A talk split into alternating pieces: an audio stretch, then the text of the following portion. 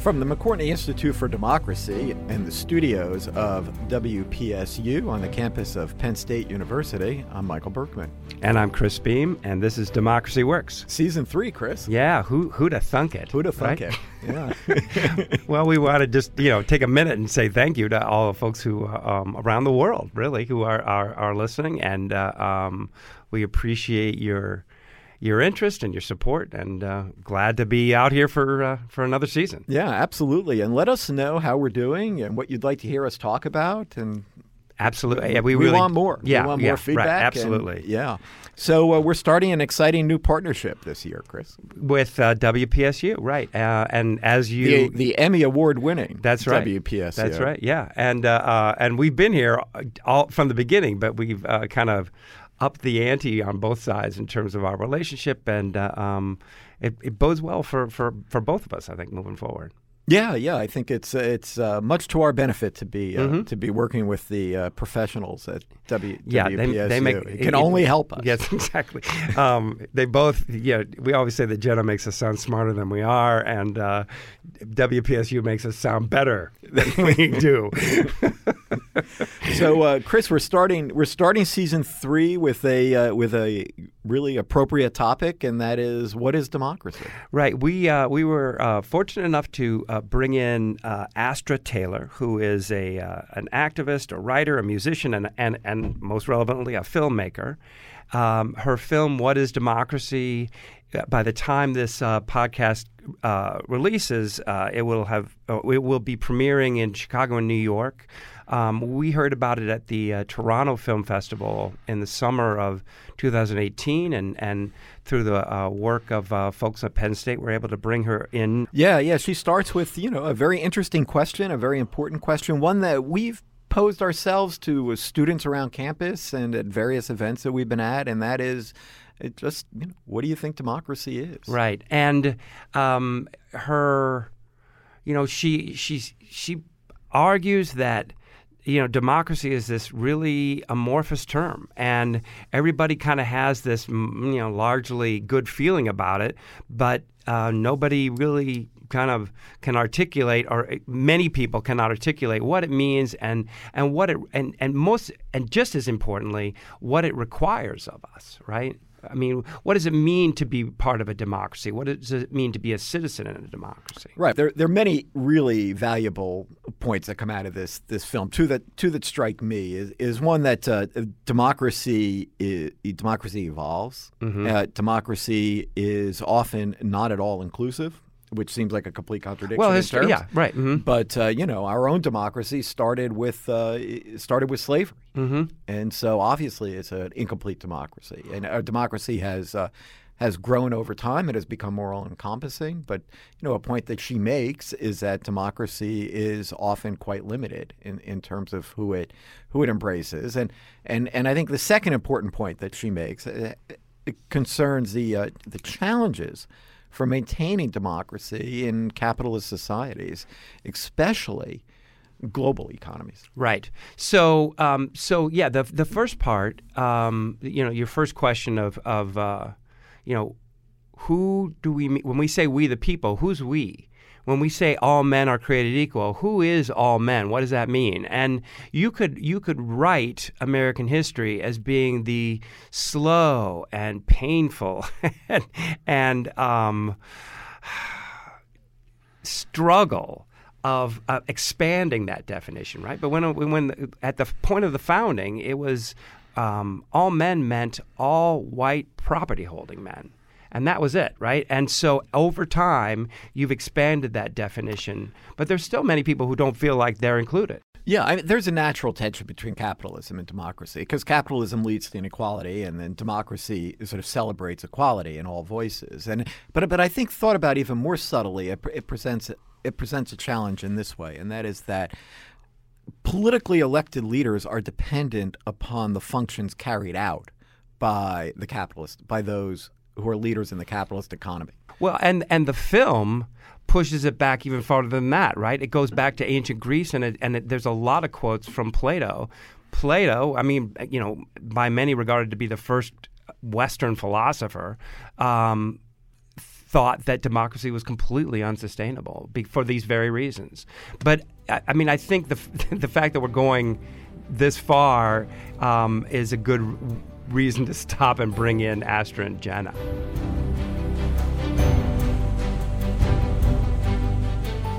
This is Jenna Spinelli here today with Astra Taylor. Astra, thanks for joining us. Thanks for having me.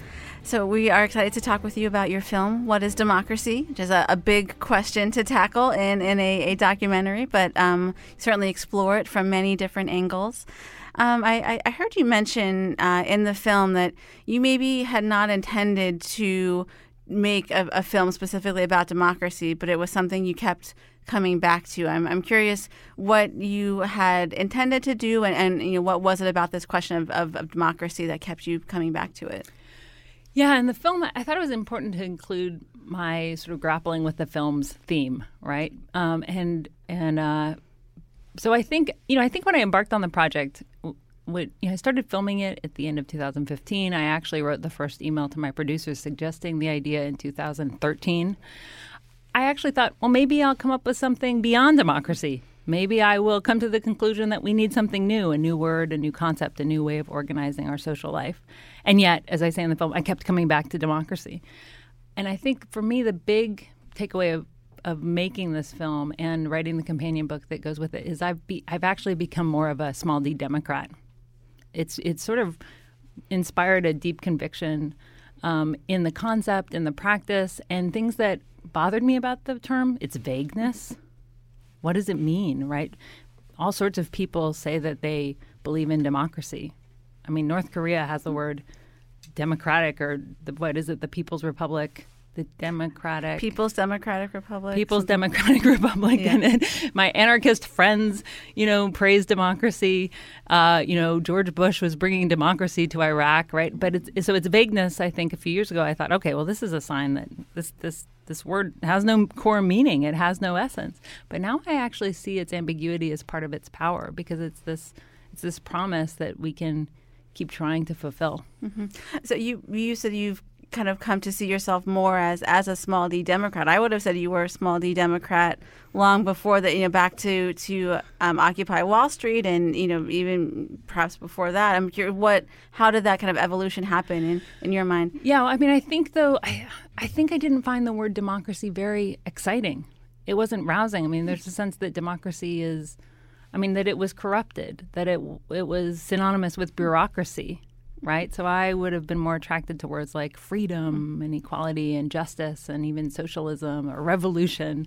Um, you know, I mean, democracy is.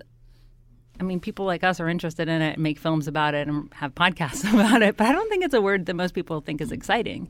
And you know, in fact, my, you know, I'm usually, I'm more typically a writer than a filmmaker. I haven't made a film in ten years. And when I told my literary agent I wanted to write a book about democracy, she was just like, "Oh God, you know that sounds like a boring civics lesson, and you're going to kill your career." And like that, she was just like, "Wake up! That is not a word that inspires." people. Mm-hmm. right. You know, and things have really changed. I think we're in a really different political moment than when when we had that uh, that exchange because right now we're in a moment where people are feeling that there's a profound political crisis and feeling like you know, a democracy that they took for granted is in decline. Mm-hmm. And so, uh, you know, we're we're actually seeing people sort of feeling like, oh gosh, I better um, pay attention to this thing that I was ignoring. Right. And and did you see some of that play out in the course of, of, of making the film? You know, you, you said you started in 2015, 2016, and kind of continue. Did you continue on after the um, 2016 election, or? No, I, the last week of filming was the 2016 election. Okay. I filmed for a few days after Trump's victory, and um, you know, and like most people, I was surprised. I filmed at a Trump rally in North Carolina, and I had attended one maybe two weeks prior, and that was sort of my first, just on a sort of being surrounded by his supporters in, you know, rural North Carolina. There was this sense I sort of went home and couldn't sleep, and I was like, I think things are not as safe as I anticipated that they were, but. Um, but I, yeah, I sort of, you know, had that as sort of the horizon at the point at which I would stop shooting. So um, things, yeah, I think people got more concerned with democracy. They got more um, sort of panicked, and yet you know, I think what's interesting about the film and how it turned out in the editing room is actually the footage that I shot earlier was somehow more power. It it it it, it didn't lose its relevance because so many problems existed then. They've existed for decades, or as the film tries to show, for for millennia. So it's not. And in fact, the closer we got to this sort of moment of crisis of the election, actually, I found that people almost couldn't think. The interviews weren't as good because people were just in the state of panic that was not very philosophical, mm-hmm. if that makes sense. Yeah, yeah, yeah, yeah. No, coming kind of like uncovering um, these issues that pe- that had been there all along. People just hadn't been thinking about, talking about. Yeah, and so I mean, I was pursuing political, you know, themes in my interviews, and and so the things that people were raising in 2015, you know, are still relevant. And in a way, they're sort of the the cause of the the crisis that we're now in. And in all of my work, whether it's my writing or my filmmaking, I uh, my temperament is always to emphasize continuity and to sort of put change in its place. So I wrote a book called The People's mm-hmm. Platform that's about um, you know the digital revolution, and you know my my thesis in the introduction is that we've we've downplayed continuity. That actually the problems with our communications, our sort of digital communications, is are actually the problems that existed in the old media landscape. So consolidation, commercialism, these are problems that have carried over. Sure. Right. And so when we sort of say there's been a revolution or talk about the sort of novelty or are astonished by the fact we have you know a tiny computer in our pockets, mm-hmm. we're ignoring these sort of bigger trends that are these longer trends that are, are really essential. And so the film, you know, has a sort of similar approach in the sense that it's like, yes, something unprecedented has happened, but also you can see um, similar dynamics throughout history. And so the film goes back to Plato and the Republic mm-hmm. and, and, warnings about the demagogue. Mm-hmm. And, and, you you ask uh, several people in, in the film questions that, that that we've been asking that you know what does democracy mean to you and. Um, it, when when I've asked it, I've gotten everything from from the patriarchy to volunteering at, at, at nonprofits, and you also got a, a whole range of, of responses um, to to that question. And you know, people brought up um, freedom and, and justice and, and equality. And uh, you know I'm wondering if the the fact that democracy is something that people can kind of project all of these different things onto is that a good thing? Or you know how do how does that kind of help us get to a shared definition of, of yeah. you know what it is? I think the fact people have different answers is a good thing but I actually I I didn't find that people had answers that were particularly in depth. Um, and actually, nobody said democracy was equality to me. Hmm. That was a word that, that I sort of expected to hear, but it wasn't um, something I encountered. So I got a lot of, I you know, I found that when I really engaged people and started asking, they could they could have quite interesting things to say about their lives and, and the political situation. But when I posed directly the the question, "What is democracy?" Um, you know, their their answers could be kind of cursory or or there could be platitudes. And i think that's a sign that like that's a symptom that that's a symptom that something is wrong right? That that people can't really robustly or personally explain this concept that is supposedly so essential to our society right? And i think part of the problem is that democracy isn't something people really do a lot of you know? And we yeah we we you know hold up elections. So yeah you have your you know trip to the voting booth, or maybe you have the sort of fleeting euphoria of a street protest. But I don't think democracy is something people really feel they experience day to day, and that's part of why I think people have a hard time defining it. Mm-hmm. Yeah, there, we we talk all the time on the show about you know democracy is is hard work. It's going to meetings. It's having conversations with people you might not agree with, and you know trying to, to have a sense of empathy. You know, trying to, to understand what where other people are, are coming from. Um, so one thing I I did not hear um, ex- expressed in the film was this notion of, of um, classical liberalism. So norms, institutions, those those kind of things. Did that factor at all into to your thought process in you putting putting the film together? Yeah, I mean, I think at, at different points there was a lot more about the rule of law and um, and sort of thinking about because I, I, sort of I thought about different sort of tensions in democracy mm-hmm. as I was going into it, and so on was sort of like rule of law or the rule of the people, right? So sort of, um, and uh, you know that it just didn't end up being the most sort of compelling um, uh, issues. So there is stuff. I mean, there's stuff about sort of structure. Nobody uses the word norms, but there's stuff about structure and rules woven throughout the film. You know, and sort of who writes the rules, and you know, Reverend Barber talks about attacks on voting rights. Um, you know, at one point, Wendy Brown made a more sort of direct um, uh, comparison between sort of liberalism and a sort of Ru- Rousseauian vision of popular sovereignty. But you know, all of my uh, test viewers were like, "My eyes are glazing over." Right. Liber- and, and you know, liberalism is as hard to define as democracy is. I mean, it's a, that's a that's a big and vague.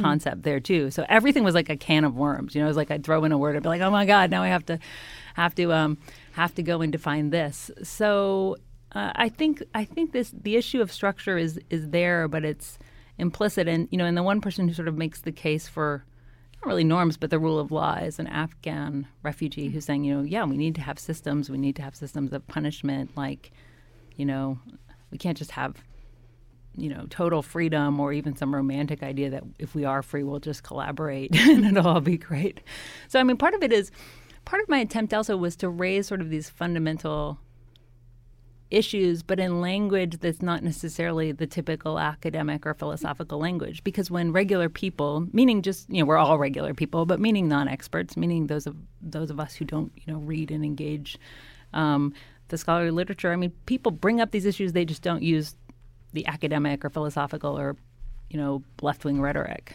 Um, so I think it. I, I feel like it's sort of hinted at, but it's just in, in sort of yeah common common tongue.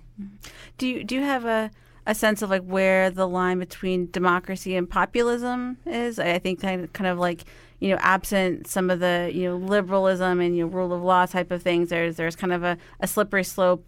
Yeah, I'm still thinking through the the term populism because um, so I think I think there well there's a lot of right now that's also another word like liberalism and like democracy. There's a huge literature around it and it's sort of up for debate. And I think there's a, a battle over different definitions of populism and there are attempts to claim populism on the left and the right.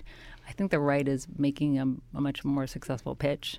Um, uh, I, I've noticed actually a lot of conservative intellectuals actually calling themselves now populists and uh, which is interesting. Um, so, you know, this this idea of popular sovereignty is in the film, right? That okay, if, by its classical definition, democracy is the people ruling. But I didn't. I am. I didn't get into okay. Well, when does that slip into populism? Mm-hmm. And I have to say, there's a way in which the word populism is being used now, mostly by liberals, that's bothering me. And it's it's basically the sort of thing of tarnishing people on the far right and the far left as populists equally. And in fact, I've been sort of tarnished as as a populist by a very pro, you know prominent liberal writer, as though I was like the double of Steve Bannon because I organize debtors. Um, I, I basically, you know, when I'm not making films or writing, I organize around student debt and um, and uh, try to you know help people have fairer terms or get debt abolition if they've gone to fraudulent like predatory colleges you know, I'm not. Um, I don't know. I mean, so that's where I start to worry that the term has kind of lost some of its, um, you know, lost some of its purpose, or or Yeah, kind Like- of kind of the Steve Bannonization of it, or yeah, kind of yeah. taking over. Well, I mean, it just can't be a synonym for everything we don't like, you know, whether it's coming, whatever side it's coming from. So I'm trying to figure out what the proper role is. I mean, you know, I think, you know, I think America has a very interesting tradition of like capital P populism. That was a specific, you know, historical political movement. Um, but I'm still wrestling with what that word means in this this moment, and um, and it's not something I would define myself as. So when somebody says I fit in it, then I go, hmm, what's going on? The uh, the film, as as it's coming to an end, um, Cornel West talks a little bit about uh, Dostoevsky's paradox. Can you can you um, explain what that is? I think that's that's kind of relevant too in this this argument about the, the hard work of, of, of democracy and why people might not necessarily be inclined to, to do it outside of things like voting or those kind of momentary momentary. Well, I mean, the question I, you know, the film is trying to look at some of the structures that are preventing democratic um, uh, processes and um, expressions. You know, so there's a lot in the film about the role of finance and the power of markets, and you know, and sort of minority rule. you know, but then at the end of the film, I I asked the question, which is, you know, well, do people want to rule themselves? I mean, do people want to be free? And um, and I think that, you know it's a tough question. I mean, philosophers have you know existentialists have long talked about the sort of abyss of freedom and the fact that people retreat from it or flee from it. Um, and and you know I think the the thing is there's you know as as as Cornel says there's a lot of evidence on the sort of negative led side of the ledger, right? That you know people don't want to be free. That you know democracy, democratic processes have enabled sort of you know, the rise of fascism and all sorts of unappealing things. And um, and yet, on the other side, lo and behold, a lot of great ideas have come from below, right? I mean, a lot of, of the the principles and the um, progress that we value have come from people who we might think we shouldn't trust. so, you know, I think I, I think that tension is really fundamental. Um, and uh, you know, and I think as a woman, right? If you go back and you sort of read the historical record, and there's all these, you know, smart guys saying we can't let women have the vote. I mean, they're just so irrational. And by the way, the husband has them covered. It's all good, you know. You think, okay, well then that means that, you know, not that long ago I was part of this, you know, untrustworthy mm-hmm. mob. So who am I to project onto people that they can't be trusted today?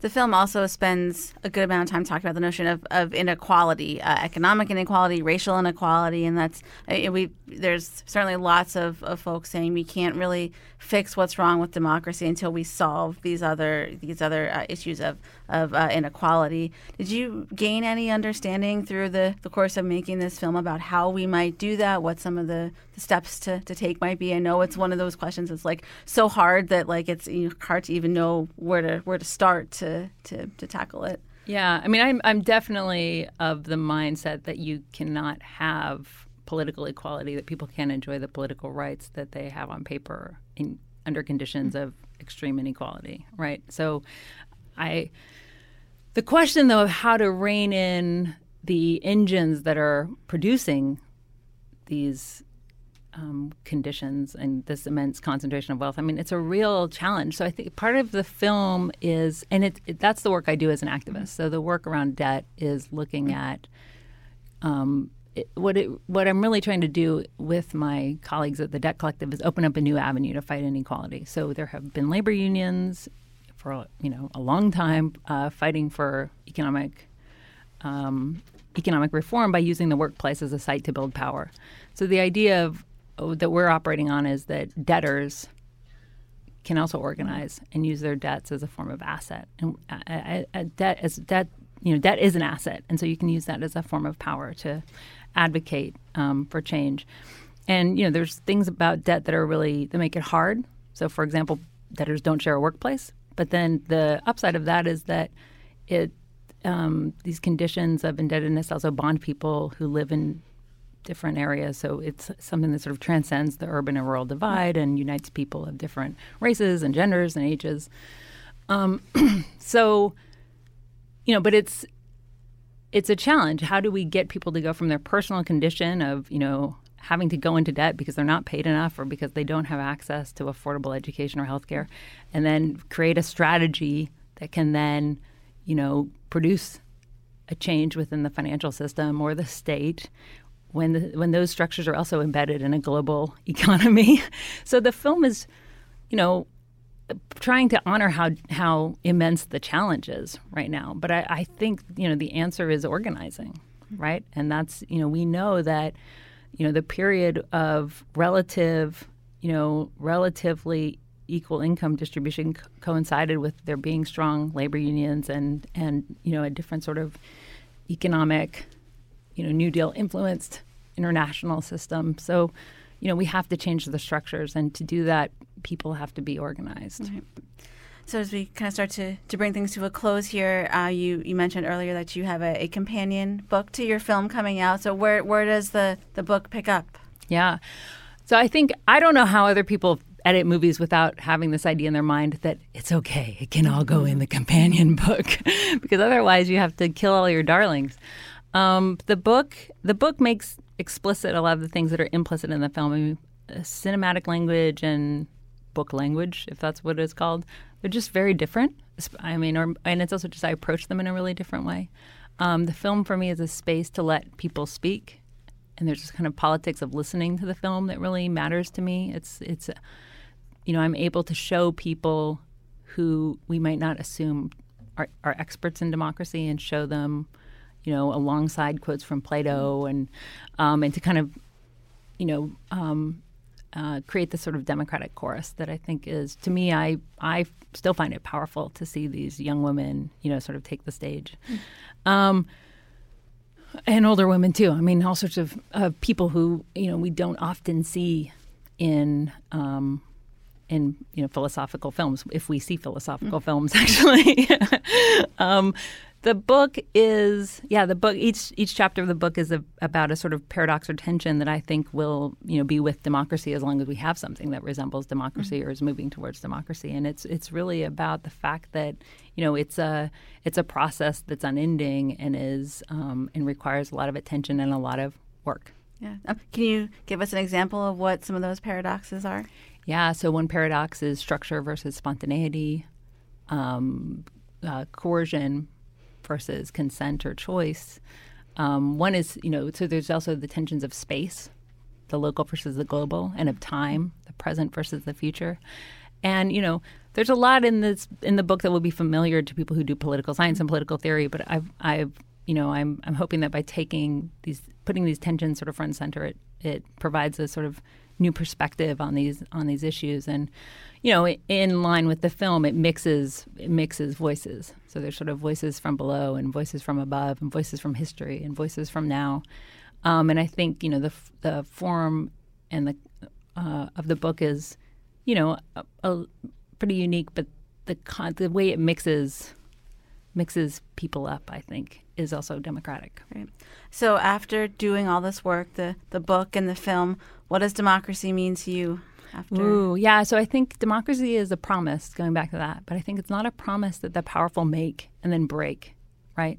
We go, oh, you know, they're not doing our democracy for us. I really think it's a promise that can only be fulfilled by the people taking the time and um, and thinking and acting you know, in making it as real as it can be. And I don't think it can ever just be fulfilled. It's not something that we ever just grasp and then we get to just relax and tweak on the margins. I really think it's a perpetual struggle. So I think in the in the book I'm like, the, you know, yes, we had our founding fathers, but I think we need to be perennial midwives, birthing this mm-hmm. democracy into being.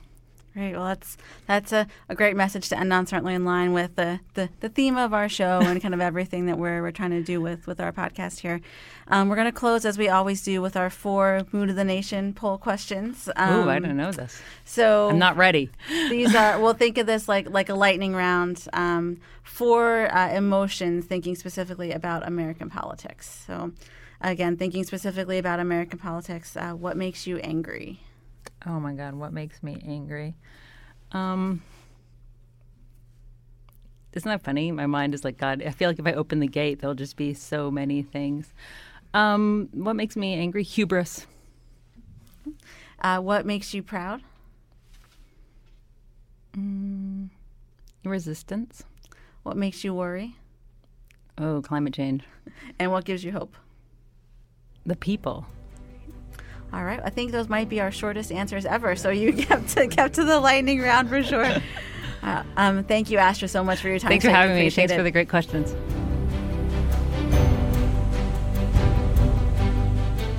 All right. Well, there was a, there's a lot to chew on in that uh, discussion. One thing that I thought was interesting, and I thought really true, is her argument that, or her, you know, what she said that uh, democracy means anything you want it to mean. And so you can have everybody from Ch- Kim Jong un to the folks at Occupy Wall Street to George W. Bush all saying we, we, we're advancing democracy. Well, you know, if we've as we've discussed with some of our other guests, or certainly in our book review episode going back two two full seasons. That's now, right. Yeah. Uh, you know, democracy can lead to very undemocratic sort of outcomes, or at mm-hmm. least democracy can lead to very illiberal sorts of outcomes. Democracy can lead to very authoritarian right. kinds of outcomes. So there's there's a lot wrapped up in these terms.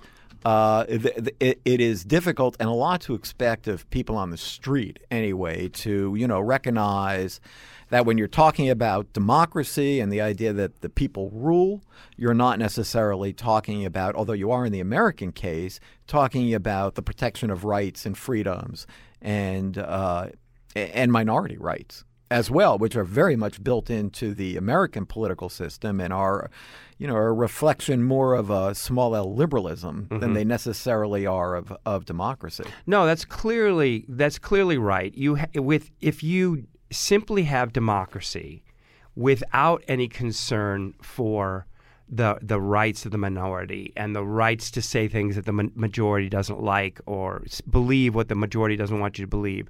Without those rights, you know, Plato's argument is correct that um, democracy is not sustainable, that it will inevitably lead to either anarchy or tyranny.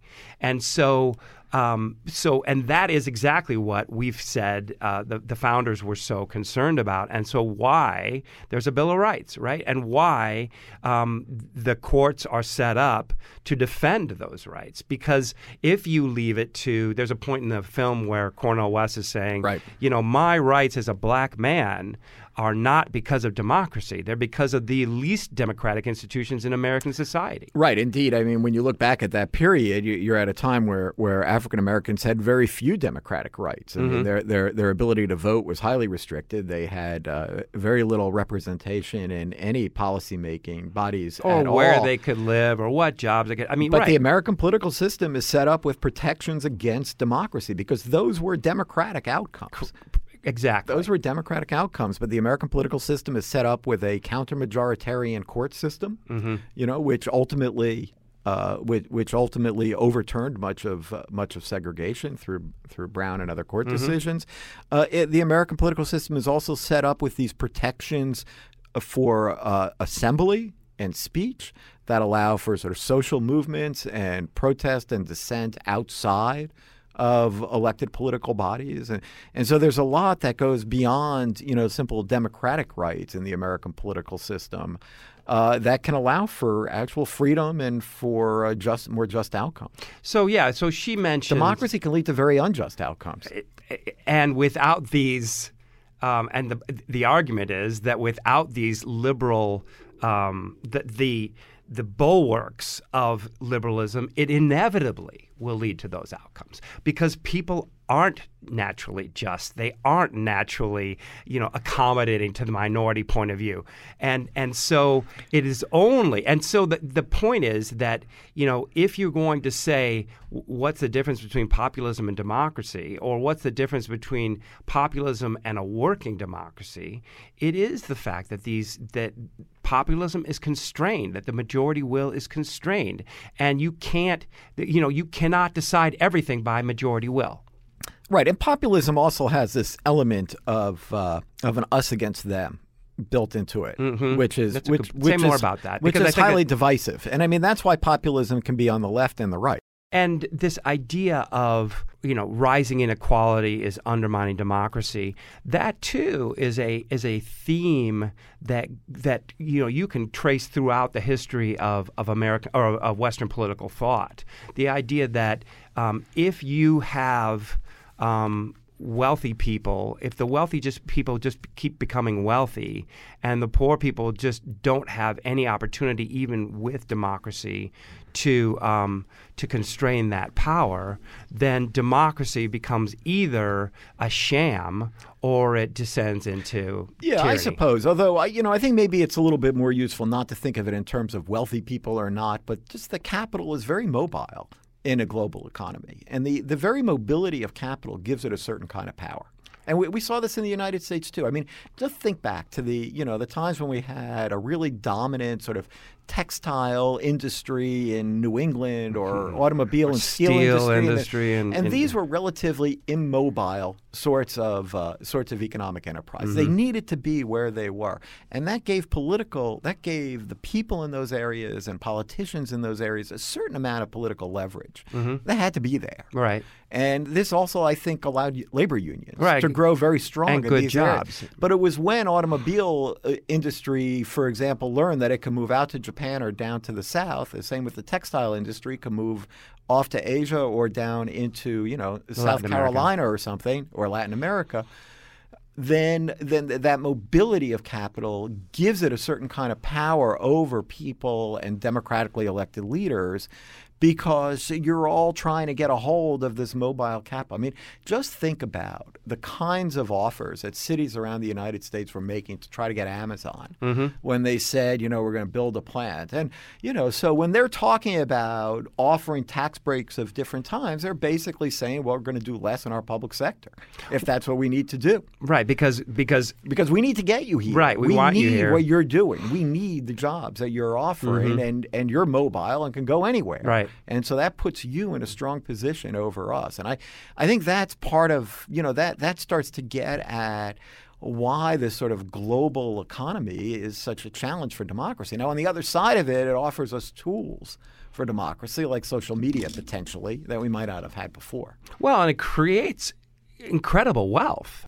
Yeah, so all valuable points. The movie raises all kinds Mm-hmm. of uh, all kinds of issues, many of which, uh, you know, nice way to open the season. Right. Because lots of lo- uh, many issues which I know we're going to address in later podcasts during the season. For example, we're, we're going to talk in in some detail uh, about inequality and and where it comes from and why, at least in the American context, economic inequality and how that plays into political inequality. and and how it, it you know how how it um, sets the terms for uh, a, a democratic society, and and you know whether or not you know at some point inequality come, becomes so extreme that it makes it hard to sustain a democracy.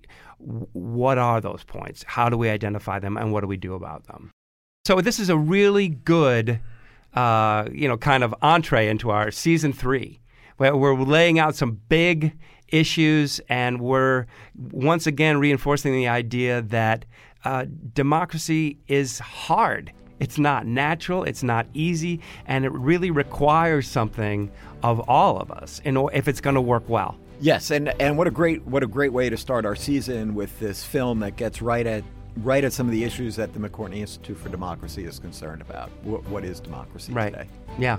So yeah, thanks to Jenna, thanks to Astra for uh, for coming into campus and for showing her movie, being so generous with her time, and uh, thanks to all you for for listening. I'm I'm Chris Beem, I'm Michael Berkman. and this is Democracy Works.